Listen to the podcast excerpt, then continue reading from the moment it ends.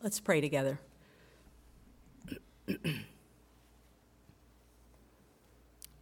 We're thankful, Lord, for the privilege of being here together. We stop before you now. You're the living word, and we ask you to speak to our hearts by your Spirit. Speak to our hearts by your word. Help us to open our ears and our minds and our hearts and to hear you. In Jesus' name, amen. Sorry, my allergies are in high um, gear today. So I'm afraid I'm going to keep clearing my throat and wiping my eye, but please bear with me. It is that time of year, isn't it? Um, when I was in college, uh, I was a biblical studies major, but I also had other interests, and so I had a couple minors uh, in my degree as well, and one of them is in communication. And um, I've always been fascinated by the whole realm of communication, and there's two major aspects to consider verbal communication and nonverbal communication.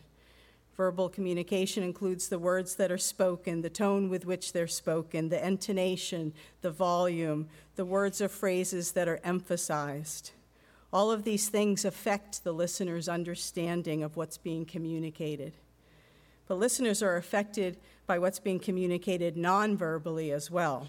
The facial expressions, the hand gestures, and some of us talk more with our hands than others. I'm guilty. The position of one's body, whether we're open or closed. We can say with our words, for example, that the dinner that was made for us is really delicious. But if we turn up our face while we're eating it, our words may come across as just slightly disingenuous. Our body language, our body language, lowercase b, says as much or more than our words. Our body language, uppercase b, what we do as the body of Christ, also says as much or more than our words. When Jesus had his last supper with his disciples, he said, A new command I give you love one another.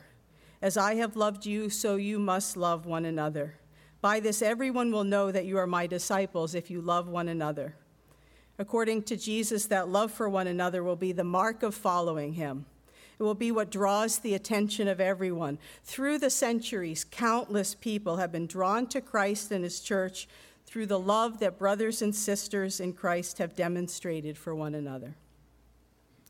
This morning, we're going to be looking at some select verses from 1st and 2nd Thessalonians to get a glimpse of the effect that love for one another might have on a watching world. I was interested, I noticed this week, um, I have these set of Bible study books from way back in the 1980s, before some of you were born. Um, and uh, Chuck Swindoll published um, this series of Bible study books in his Insight for Living ministry. And the book on First Thessalonians was titled Contagious Christianity. Loving one another as Jesus commanded is what makes our Christian life and faith visible to the world, and it's what makes it contagious. Who isn't drawn toward love? Before we dive in, though, to the, the select verses in 1st and 2nd Thessalonians, I want us to briefly consider the setting of the letters to the Thessalonians. These letters were written by Paul, Silas, and Timothy to the church in Thessalonica around 50 AD. They are, they are um, believed to be the earliest letters that were written to any of the New Testament churches, Paul's first letters. Paul's time in Thessalonica is recorded for us in Acts chapter 17. Maybe you'd like to read through that today. He spent several weeks there.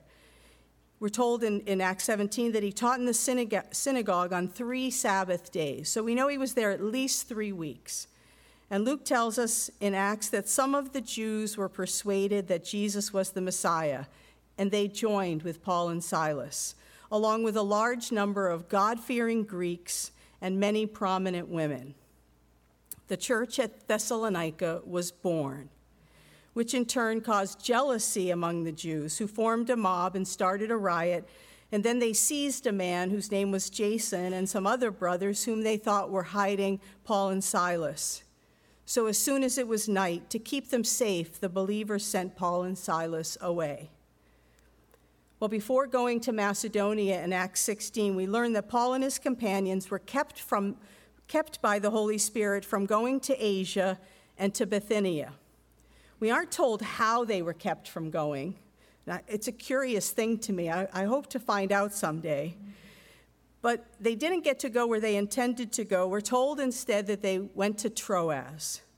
And there, during the night in Troas, Paul had a vision of a Macedonian man standing and begging him, Come over to Macedonia and help us.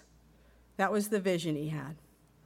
Paul and his co workers concluded that God had called them to preach the gospel to the Macedonians. And so they set uh, sail across the Aegean Sea, and the gospel went to Europe for the first time. It's amazing to think about, isn't it? That the gospel went to Europe at the first time at this time. Um, Keith, you can put that quote slide up. William Barclay, about the moment that Paul and his companions landed in Macedonia, wrote this. He said, But at that very moment, Paul must have seen much more than a continent for Christ. It was in Macedonia that he landed, and Macedonia was the kingdom of Alexander the Great, who had conquered the world. Alexander, according to Barclay, dreamed of one world dominated and enlightened by the culture of Greece. So Barclay went on Alexander declared that he had been sent by God to unite, to pacify, and to reconcile the whole world. And then he continues It's hard to see how Alexander could have failed to be in Paul's thoughts. Paul left from Alexandrian Troas, which was named after Alexander. He came to Macedonia, which was Alexander's original kingdom. He worked at Philippi, which was named after Philip, Alexander's father. He went on to Thessalonica, which was named after Alexander's half sister. The whole territory was saturated with memories of Alexander. And this is what he said. And Paul must have thought not of a country, not of a continent, but of a world for Christ. Thessalonica was a great city. It was busy, it was free, and by free, it meant it didn't have any Roman troops living within it. It was an affluent metropolis in the ancient world. Its economy was stable, its citizens were influential. But most significantly, Thessalonica was situated along the earliest known freeway, the Via Egnatia, the Egnatian Road the road that linked Rome with the east.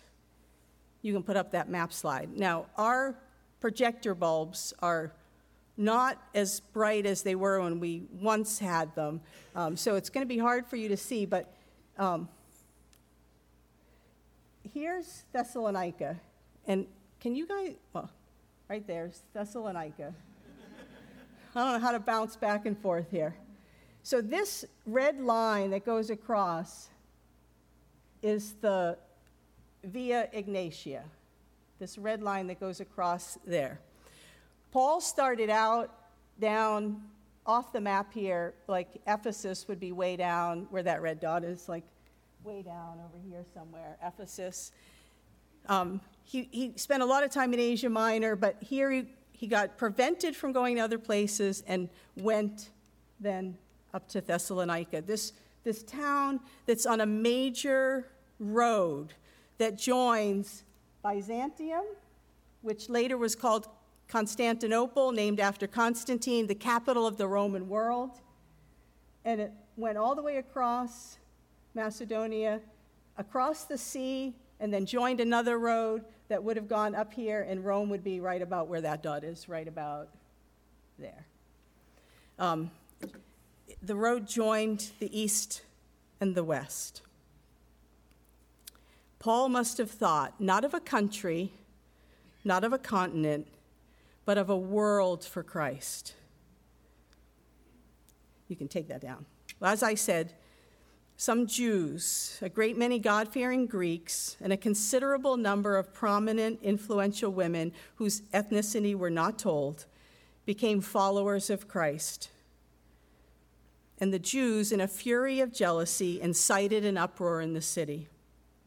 The believers thought it was best for Paul and his party to leave, which they did. And they first went to Berea. And then Paul left Silas and Timothy in Berea and went on alone to Athens. Then, when Timothy rejoined Paul at Athens, Paul promptly sent him back to Thessalonica to encourage the new church. He was worried about this infant church that had just been planted. He was anxious to know how the church was doing. He was he wanted to know whether they were growing in their faith and whether they were continuing to follow Christ. He, the scripture says he was afraid that the tempter may have tempted them to give up, since following Christ meant persecution. We're told in Acts 18:5 that Paul and Timothy finally met back together at Corinth. And giving, that gave Timothy the chance to report on the state of the inf- infant Thessalonian church. And so it was from Corinth, around 50 AD, that Paul and Timothy and Silas wrote this first letter to the Thessalonians, and then the second letter was written shortly thereafter. The letters from Paul and Silas and Timothy to the Thessalonians had a number of purposes. There were things that they wanted to straighten out in their thinking. They were new Christians. They wanted to straighten out their thinking, whether about charges, false charges that were being made against Paul, or about the return of Christ, or about work and idleness. They also wanted to urge them to honor their spiritual leaders, to resist sexual immorality, and to stand firm even though they were enduring persecution because of their newfound faith in Christ. In these letters, Paul, Silas, and Timothy affirmed the Thessalonians being loved and chosen by God. They encouraged them with their prayers and support. They urged them to live lives worthy of and pleasing to God. They strengthened them in their faith in the midst of these many purposes for writing. There's another thread that runs all through what was written to the Thessalonians it's the thread of love and care. The love that God had for them the love and care that Paul, Timothy, and Silas had for these young believers, as well as the love and care that they were challenging the Thessalonians to live out. Throughout the letters, they're called to serve, to encourage, to care, to love, to love one another, and to love everyone. Pastor Hank's weekly email blog uh, update that he sent out this week suggested that we read and pray through 1st and 2nd Corinthians and keep an eye out for and mark down hints of our call to love and care for one another. Maybe some of you did that. It'd be interesting to compare our lists of verses. I'm not going to go through all the ones I found, but I found at least one verse related to loving and caring and encouraging in all eight chapters that make up these two letters. This morning, we're going to focus on this thread of love and care throughout these letters by looking at a few of the select verses. First of all, chapter 1, verses 2 and 3. Chapter 1, 2 and 3. We always thank God for all of you and continually mention you in our prayers. We remember before God our Father your work produced by faith, your labor prompted by love, and your endurance inspired by hope in our Lord Jesus Christ. In these verses, three evidences that the people of the church in Thessalonica were saved are mentioned faith, love, and hope. The first evidence, the scripture says, faith produces works. We know our works will not save us, our works will never save us. It's a mistake when we think that we can earn our salvation. Our works will never save us. According to Ephesians 2 8 and 9, salvation by faith is the free gift of God, not because of works, so that no one can boast. Yet James clearly tells us that faith without works is not saving faith. He says, faith by itself, if it is not accompanied by action, is dead. Faith, living faith, produces works. Our faith should be seen through our lives, not just talked about. Body language. The second evidence in this verse, this, these verses, love prompts labor. Unsaved people live for themselves. In 2 Corinthians 5:15 we're told and he Jesus died for all that those who live should no longer live for themselves but for him who died for them and was raised again. And the preceding verse verse 14 says for Christ's love compels us compels us love prompts labor. And then the third evidence hope inspires endurance whether we're tempted to give up because of persecution, or perhaps in our case here in North America because of exhaustion. Hope in our Lord Jesus inspires us and helps us to keep going in our faith, as well as to keep going on in serving. Hope inspires endurance. Well, these three themes faith, love, and hope show up again in chapter 5 verse 8 of 1 Thessalonians, where they say, But since we belong to the day or to the light, let us be sober or self controlled, putting on faith and love as, breast, as a breastplate and the hope of salvation as a helmet. But these three themes don't just show up here in 1 Thessalonians, do they? Think for a minute. As I said, the, the le- these letters from Paul were the earliest letters that he had written. These three themes faith, love, and hope must have been percolating in Paul's mind and heart over the next number of years, likely around five years before he wrote his letter to the Corinthians.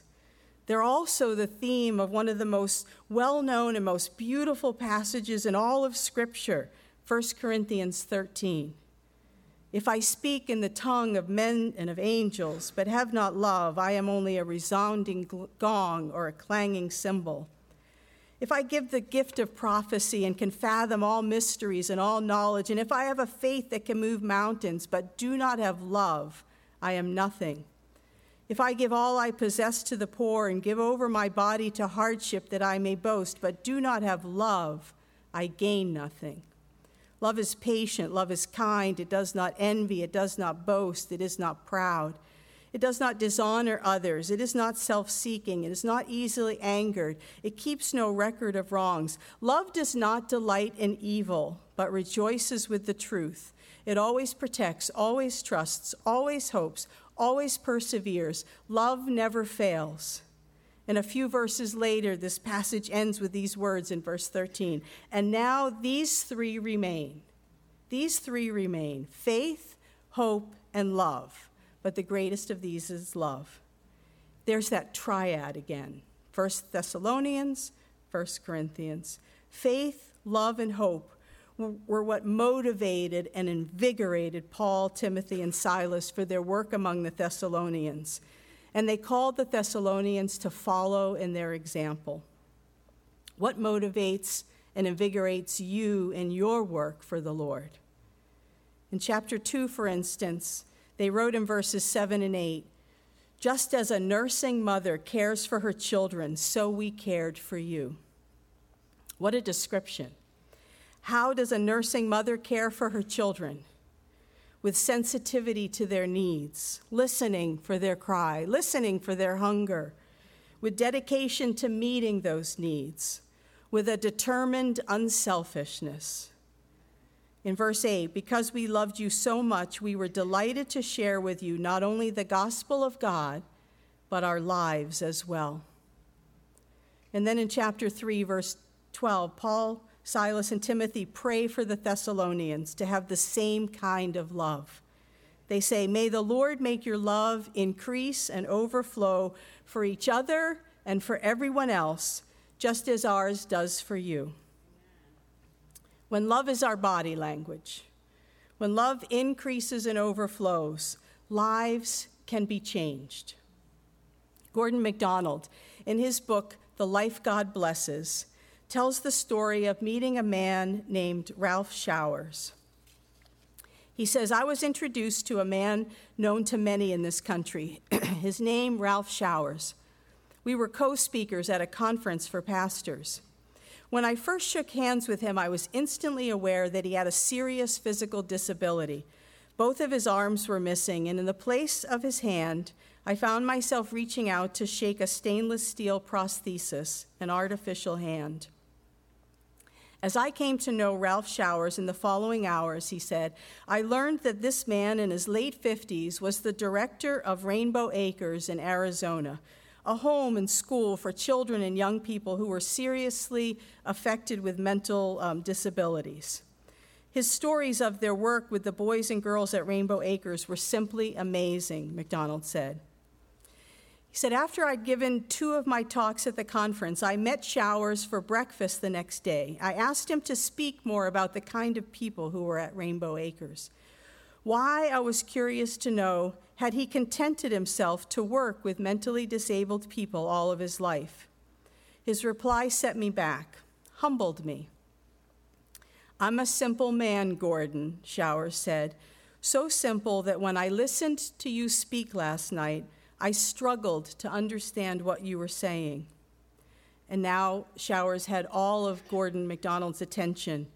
And he went on and he said, You see, I'm mildly mentally disabled myself. Every day is a frightening chore for me when I'm off traveling like this. I'm alone and I can often become confused about what is going to happen next. But God has called me to this work with mentally disabled people, and as long as He gives me the strength, I'm going to do it. I think you'd find the boys and girls at Rainbow Acres an inspiration. Their ability to love one another far exceeds anything you've seen in the rest of the world. The discussion went on from there concerning how Rainbow Acres had first been started and paid for. It was then that Ralph Showers told me the story of the loss of his arms. He had been working on some of the early construction of the ranch, and his arms accidentally touched a power line. They were instantly burned so badly that they had to be amputated. But the story did not stop there. Sometime later, four New York lawyers came to Arizona to work on a settlement between Ralph Showers and the company that owned the power line. They told Ralph's attorney that they would give Ralph a check for $325,000 that day if he would sign away all other claims concerning the accident. Ralph instantly agreed to the offer, and his attorney immediately protested. He told Ralph, if you hold out and threaten a suit, they'll offer much more, as much as a million dollars. But Ralph said, I'm not that kind of man. Besides, $325,000 is all I need to get Rainbow Acres up and started. Tell them I'll take their check. A couple years later, Ralph Showers received a long distance phone call. The caller identified himself and said, I'm one of the attorneys who came from New York to make an offer to settle with you on your accident a couple of years ago. I want to tell you something. Ralph invited him to go on. The lawyer said, When you accepted our offer of $325,000, the four of us who'd come to Arizona laughed. And we laughed all the way to the airport. We'd come to authorize to pay you, we, we came authorized to pay you as much as $1 million. But you never asked for more. And we went home delighted with how much money we'd saved our client. But as time went on, the man said, I became bothered by what we'd done. We'd taken advantage of your good nature and your unwillingness to be adversarial. I don't think I've ever met someone like you, is what he said. I don't think I've ever met someone like you. And learning something of your faith, he went on, I was driven to do something.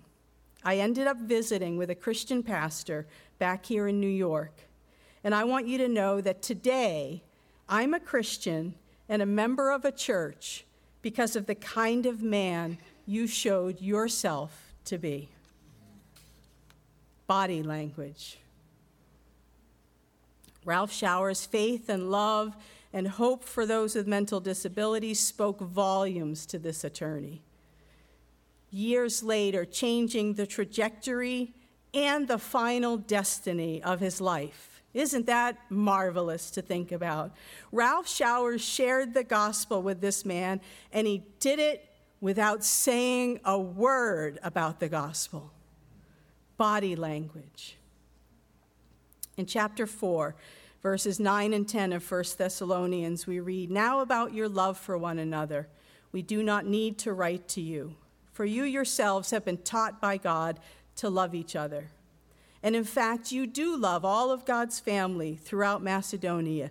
Yet we urge you, brothers and sisters, to do so more and more. All of us, no matter how loving we are, no matter how much we care about others' needs, no matter how much we're doing and serving, all of us can still grow. When, when, when, when we're on this side of eternity, we can still grow. I was humbled last summer when I visited my friends in Zimbabwe and attended their general conference with them, which took place at Wanezi Mission for five days to give you a little background, I had learned when I visited in 2016 and attended their annual women's conference with them, I had learned that my friends typically don't eat their meals in the dining hall as most others do. Instead, they pack food and cooking equipment and they prepare their own meals. I didn't really understand it. Maybe they didn't like the food that was being served. I thought it was wonderful. Maybe they didn't like waiting in line for their meal. Maybe it was just more comfortable for them to eat in a smaller setting rather than the big um, setting with lots of people. I really wasn't sure what the reason was. But this is what they had done during the women's conference, so it, I wasn't surprised that that was what we were doing once again when I attended their general conference with them last summer. So for the first couple days, I ate my meals with them in our room, but then I also ate a few times in the dining hall. So on this one particular day, I ate lunch in the dining hall with Think Grace, a young woman who's one of Denisa and Trezi and Lovu's daughters. And when our meal was over, she and I went outside and we parted. She went her way, and I went to go back to the dormitory where I was staying um, or, or so I had intended to do, so I could freshen up before I had to go back to the afternoon session of the conference. Well, I didn't know my way around Wanezi, and I got lost. And I ended up back at the gate of the Wanezi mission, not anywhere near my dormitory. So I had to go back to the dining hall the way that I came, and then find my way a second time to where I was staying. When I finally found my way to where I was supposed to be, where I was staying, one of my friends was outside cleaning the dishes. They had just finished eating lunch, washing the dishes, so I stopped to help her. And as we stood washing the dishes and talking together, women were coming down the path on their way from other buildings to make their way to the conference session. So as we're doing the dishes, this small group of women passed and my friend called out after them, Go, go. And then she called louder, Go, go, because the woman didn't hear her. Go, go means grandmother. The elderly woman who was walking quite slowly behind the other three women stopped, and then all four of them came back toward my friend. She asked them to wait there for just a minute, and then she ran inside our dormitory. I followed her to see what she was going to do. She said something to my other friend who was inside, who quickly opened up her suitcase and pulled out a beautiful sweater with the embroidered emblem for the Brethren in Christ Church's women's ministry. They, they, they embroider this emblem on the blouses that they wear uh, for the services and on sweaters. So she pulled out this beautiful sweater to give to Gogo, to this elderly woman. The woman put the sweater on, and then with care, my friends rolled up the sleeve because it was obviously not her size. And the woman beamed with joy. Now, you might be sitting there thinking, what do you need a sweater in Africa for? But honestly, they have a couple co- months that are winter, very cold. And then after the winter is past, it's still very cold in the morning, very cold in the evening, and you definitely need sweaters. Um, my, my dear friends from Zimbabwe are sitting here nodding, yes, yes. Um, it was a special moment for me to witness, um, and I wouldn't have seen it had I not gotten lost on the path and delayed my getting back. I would have already freshened up and been back at the conference before this scene happened. I was so thankful that I got to see it. As if the woman's beaming weren't enough, the next thing I witnessed brought tears to my eyes. The three women who were with this elderly woman all started singing and dancing, while the humble older woman with the sweater smiled, filled with joy. They sang um, words that are translated Praise the Lord, praise the Lord who is so gracious. Let's love him. Let's worship him all the days of our lives. Hallelujah. Let's worship him for his wonderful grace. We are all invited today to come worship him. So I have a little video. I happened to video the women um, singing their song. You'll see on the right hand side of the screen the gogo, the woman with the sweater. Keith, you can play it.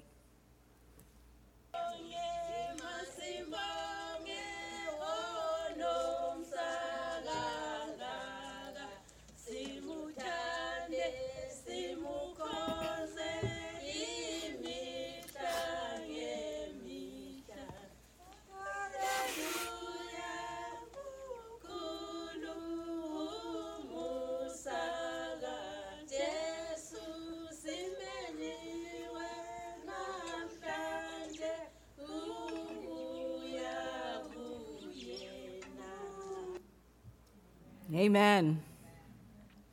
Well, after the women left, before I ran off to the session where I was supposed to be, I asked my friends if they knew this older woman. They did not. They said they always try to bring things along with them when they attend the church's conferences, and they keep an eye out for older women who don't have much to share some blessing with them. I was so touched by their love and caring and intentional generosity. Then, sometime later, I asked one of them why they bring and prepare their own food rather than eating in the dining facilities with others. They shared that whenever the conference is held, this time it was at Wanezi Mission, other times it's at the other mission stations. That anytime the conference is held, that there are church women from those communities who may help to host the conference. They might help with the cooking and the serving and the, and the cleaning. But they themselves cannot afford to register for the conference, which includes a meal ticket. And so I learned in that conversation that my friends bring their own food so that they can give their meal tickets to some of these community women in order to help them enjoy being fully part of the conference. Wow. Their love and caring, their intentionality challenges me. We all can grow. In what ways can I purpose to love and bless others? Now, about your love for one another, we do not need to write to you, for you yourselves have been taught by God to love each other. And in fact, you do love all of God's family throughout Macedonia. Yet we urge you, brothers and sisters, to do so more and more. What about us here at HBIC? There's lots of love and caring going on here. Love is the motive for our ministries. It's the underpinning of our children and youth ministries, for example, to love children and youth, caring about them, helping, helping them to experience God's love through Christ, and inviting them to open their hearts to that love. Love is the foundation of our various outreach ministries. As another example, as we work to help meet tangible needs in people's lives, whether it's the need for food or for school supplies or for medical care or for winter jackets for children or for help learning English or for so many other needs that we seek to help to meet, Jesus' love is demonstrated and hopefully experienced. Love is what our congregational care ministry team through our deacons is built upon. The many men and women serving as deacons among us are praying for people and caring for the needs of people in our church out of love. Love is the engine that drives our meal trains or that motivates people to cook meals on Wednesday nights for our community meal. Love provides the solid rock on which our prayer ministry has been built. Love is behind even the less relational, more practical work of our property committee or our finance committee. Both the building and our finances are cared for out of love for God and love for God's people. All of these things, as well as the rest of our ministries, I didn't name them all our missions ministry, our hospitality ministry, our worship ministry, our women's ministry, our young adult ministry, our life group ministry, and on and on, all of them are built by love, are energized by love, reap fruit by love. Love for God love for God's people, love for all people. In addition to the love that flows through our organized ministries, lots of love and caring goes on here, often unseen by the masses. Like every time we have a gift card table set up, someone slips me a gift card to be anonymously given to people in the church who may be especially blessed by some help with groceries. People care for one another's children. People give rides to one another. People fix someone else's computer. People visit and pray with the sick. And on and on the list goes. Recently, I visited an older person from our church, and I wrote down, as soon as I finished the visit, I wrote down exactly what she said on my phone. Isn't that funny I always say we wrote down and I use my thumbs? it's, a new, it's a new writing. She said, It's so good to see the church being the church. The church is not a building. It's so good to see the church being the church. The church is not a building. Amen to that. Now, about your love for one another, we do not need to write to you, for you yourselves have been taught by God to love each other. And in fact, you do love all of God's family throughout Macedonia. Yet we urge you, brothers and sisters, to do so more and more. As we seek to grow in Christ and in his love, 2 Thessalonians 3:13 is a good word for us. It says, "Brothers and sisters, never tire of doing what is good." It's the body language our world needs in order to understand the words of good news that we're trying to share with them. When Paul landed in Macedonia, as William Barclay wrote, Paul must have thought not of a country, not of a continent, but of a world for Christ. Is that your hope and dream today? That the whole world would come to faith in Christ, that the whole world would be touched by Christ's love for them? It starts with us, with one person, with one interaction with one expression of love in our body language, our body, the body of Christ language. Let's pray. Thank you. Thank you, God, for your love. Thank you for your love that was demonstrated for us in Jesus. And you call us to demonstrate your love, to speak of it, yes, to tell people the words of life and the gospel message, yes, but also to live it, God, to demonstrate your love, to have deeds that back up our words. So, God, we ask you today to give us a vision in our lives with the people that we interact with of ways that we can be intentional in loving, that we can be intentional in serving and caring and being your representative and being your ambassador. God, we ask you to go before us. We ask you to fill us with your spirit for that work. Empower us. Thank you. Thank you so much. In Jesus' name, amen. God so loved the world, not just with words, but in deed. God so loved the world that he gave his son we're going to be closing this morning with a hymn about that love and about that sacrifice. Alas, and did my Savior bleed? We'll sing of God's grace and his love beyond degree, his love that has no measure. That's what that means, beyond degree. It can't be measured.